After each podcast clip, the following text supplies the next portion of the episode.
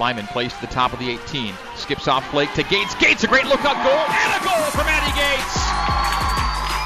Matty Gates from 10 yards, middle of the box. BYU creates quickly on the counter. It starts with Rachel Lyman. It finishes with Matty Gates scoring. Elise Flake was involved, and BYU's equalized in the 59th minute. Elise Flake sent down the left wing for BYU. Flake has to bisect two defenders, turns one of them around, puts it to her right foot. Shot by Elise. Is it coming? It is, and it's a goal to winner for Elise Flake. It's a right-footed rocket, and the Cougars take it 2-1 in overtime. Woo! 98th minute. It's a game winner for Elise. Flake.